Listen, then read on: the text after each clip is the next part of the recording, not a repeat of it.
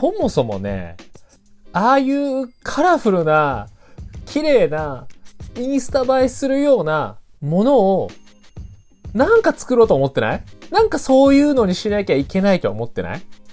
だから、大変なの。だから、面倒になっちゃうんだよね。うん。失敗のもと。さて、このチャンネルは、飯と体の話をシェアするcozyの飯からです。本日も始まりました。私、俳優の傍ら、ダイエットインストラクター、フードアナリスト、心理カウンセラーの資格を持つ、私、cozyこと黒沢cozyの飯と体、ライフスタイルなんかをリスナーの皆さんと楽しくシェアしていくチャンネル、飯からです。今回もお付き合いください。さて、今回紹介するのは、私、cozyが普段食べている飯、cozyの飯を紹介していきたいと思います。そのまんまだね、相変わらずね。もうちょいなんかひねれよってね。ほんと思います。俺、ネーミングセンスないんだよ。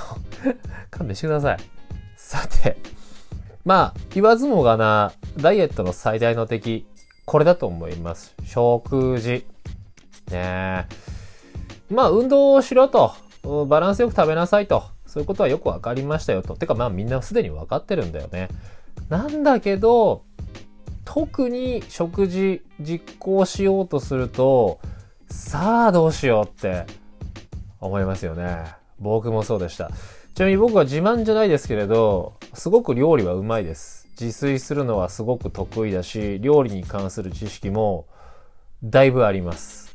はい。これは自信を持っています。まあ、ずーっとね、長くイタリアンレストランでバイトしていて、客単価15,000円ぐらいのお高いお店、麻布十番のお店で、僕キッチンで、まあサービスマンも長くやっていたんですけど、途中からはキッチンに入って、前菜、パスタ担当しましたからね。それぐらいはまあ、できる自信はあります。けれど、自分がじゃあそれやろうかってなると、じゃあ何食べていいんだっけ？何食べるんだっけ？ってなるんですよ。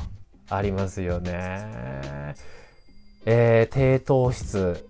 ね、糖質制限ってなってくると、わかった。じゃあご飯とか食べなくていいってことだよね。ってことは、じゃあ肉とか魚、でもそれでお腹いっぱいになるかな？他になんか食う？どうしようって考えてると、面倒になっちゃう。やっぱりご飯があって、なんかお肉、おかずがあってってなると、もうそれが慣れきってるからね。もう簡単だし。で、なおかつそれがノンオイルにしましょうかとか、それこそバランスよく食べましょう。ヘルシーにしましょう。で、さらに言うと、ビーガンとかね、なってくると、どうするみたいな。何かをってなるじゃん。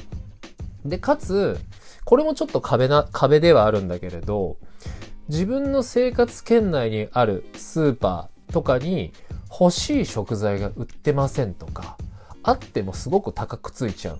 だったら今まで通りの食事の方が簡単だし安いしってなってくると、ますます続けにくくなっちゃうよね。で、なおかつ、今は SNS、まあインスタなんだけど、あれのせいで、なんかこう映える料理しなきゃいけないみたいな、こう、脅迫観念みたいなのない？なんか。なんだろうね。だから普段の食事だったらそこまで考えないんだけど、せっかくじゃあ自分ダイエットとかってなった時に、それをしかもあげるわけじゃないんだよ。あげるわけじゃないのにもかかわらず、彩りどうのこうのとか、なんか映えるようにとか、でもなんか何々、フォローしている何々さんはいつも綺麗なやつ作って、なんか低糖質とかやってるから、みたいな。いや、それはね、その人らは、いいねの数で生きてますから、そりゃ頑張るんじゃないですか？でも、別に僕ら普通の人で、かつ、そうやって体作り、生活習慣を改善していこうって時に、そういうのは全く関係ないと思いません？冷静に考えて。関係ないんですよ。一番のこう敵というかライバルは、やっぱ自分自身なので、その辺は一切考えなくていいです。つまり、考えなくていいんですよ。どうしよう、何食べようとか、何作ろうとか、考えなくていい。一番楽なのは、決め打ち。毎日同じものですね。毎日同じものやだなーって思うかもしれないけれど、味をちょこっと変えるとか、中に入れる具を少し変えるとか、しかもそれをずっと長く続けるわけじゃないからね。きっちり頑張りさえすれば、1ヶ月ぐらいで効果は出てくるから、で、2ヶ月も続けられると、絶対に体は変わってくるんで、その先は、まあ、その先用の今度はメニュー作りというか食べるものを決めていけばいいだけの話で。なので、ちょっと今回はね、じゃあ、コージ具体的に何を食べてたのかっていうことを話したいと思います。ちょっと前置きがだいぶ長くなったけど。さっきも言った通り、決め打ちでした。今、この収録しているのは3月ではあるんだけど、まだまだちょっと肌寒いよね。なので、今の時期とかは、もう完全にね、もう鍋、これ一択。もう鍋っていうか、味噌汁、スープ、汁っていうのかな。もうこれ一択ですよ。なんでかっていうと、やっぱり野菜を多く摂れるっていうことと、あったかいものだから、こう胃袋というか体が温められるのね。で、それですごくこうほっこりするし満足感が出る。で、お腹がすごく膨れるから、やっぱり食べた気になるし、心も満たされるんだよね。どうしても、例えばじゃあサラダとかサラダチキンだけとか、あとはなんか冷ややっことかになるのかな。ああいう冷たい料理になってしまうと、冬ももちろんだし、夏場はいいのか、冷たくても。でもね、冬とかはさ、やっぱり満たされないじゃない。家帰ってきて、今日は糖質制限のメニューだからね、どうしよう。サラダ、コンビニで買ってきたサラダに、サラダチキン乗っけて、冷たいな、以上終了みたいな。それだとね、やっぱり心が満たされないんですよ。だから、コージがずーっとね、特にその一番最初の1ヶ月は、もうゴリゴリの糖質制限をしてた時には、それ食べてました。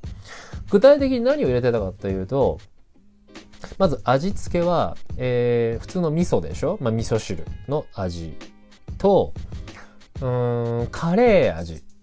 あとは、キムチでしょ？キムチの素とかの鍋のやつを使った、キムチ味の素。あとは気分でほら、今って一人分の鍋の素って売ってるじゃない？寄せ鍋のつゆとか、なんかいろんな味のつゆ出てるけど。ああいうのを使って味をとにかく変えてたな。一番好きなのはカレー味とキムチ味かな。やっぱりパンチがあるからね。なおさらこう、満たされる。ジャンクだしね。言ったように。で、そこに、大体入れるのはね、キャベツ、キノコ、あとは海藻だよね。海藻ってワカメ一択なんだけどさ、ワカメ戻したやつ。それに、お決まりの鶏の胸肉と、豆腐。豆腐は絹でも木綿でもいいんだけど。あれもちろん一丁丸ごと入れると量多いからさ、それはちょっと調整してください。で、そこまでだったらただの鍋だよね。ただの汁物なんだけど、僕はですね、卵が大好物なんですよ。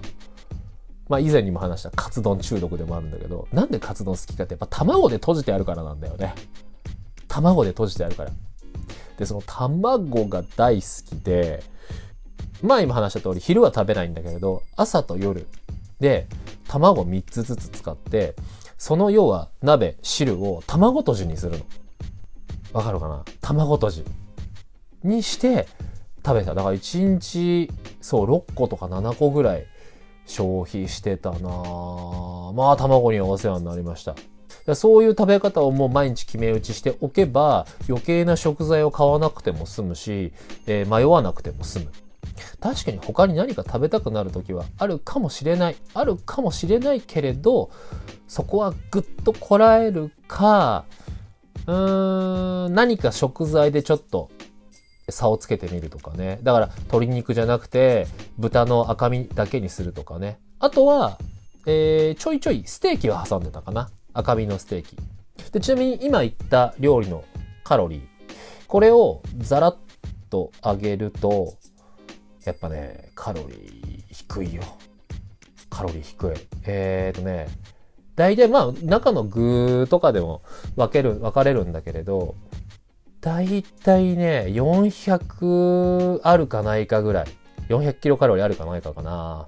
うん、で、詳しい人はわかるかもしれないけれど、実はキャベツとかにも糖質って結構入ってるの。もちろん調味料にもね。本当の厳密な糖質制限ってなると、その辺もカットしろっていう意見が大多数なんだけど、さすがにそこまで来ると何も食べれなくなっちゃうから、その辺はもう僕は一切無視して作ってましたね。うん。この鍋、いいんじゃないでしょうかね。鍋、汁物おすすめですよ。やっぱりね、ほっこりするしね。野菜、お肉もいっぱい取れるし。あ、ちなみにね、鶏胸肉が嫌いな人って結構いるらしいんですよね。うん。でもね、鶏胸肉、こうやって調理してみるとパサパサしないし、しっとりするんで、ぜひ試してみてください。ちょっと駆け足で説明しちゃったけれど、今回のcozyの飯からいかがだったでしょうか。また次回もcozyのダイエット飯、普段食べてる飯紹介したいと思います。今日もお付き合いどうもありがとうございました。また次の機会に。バイバイ。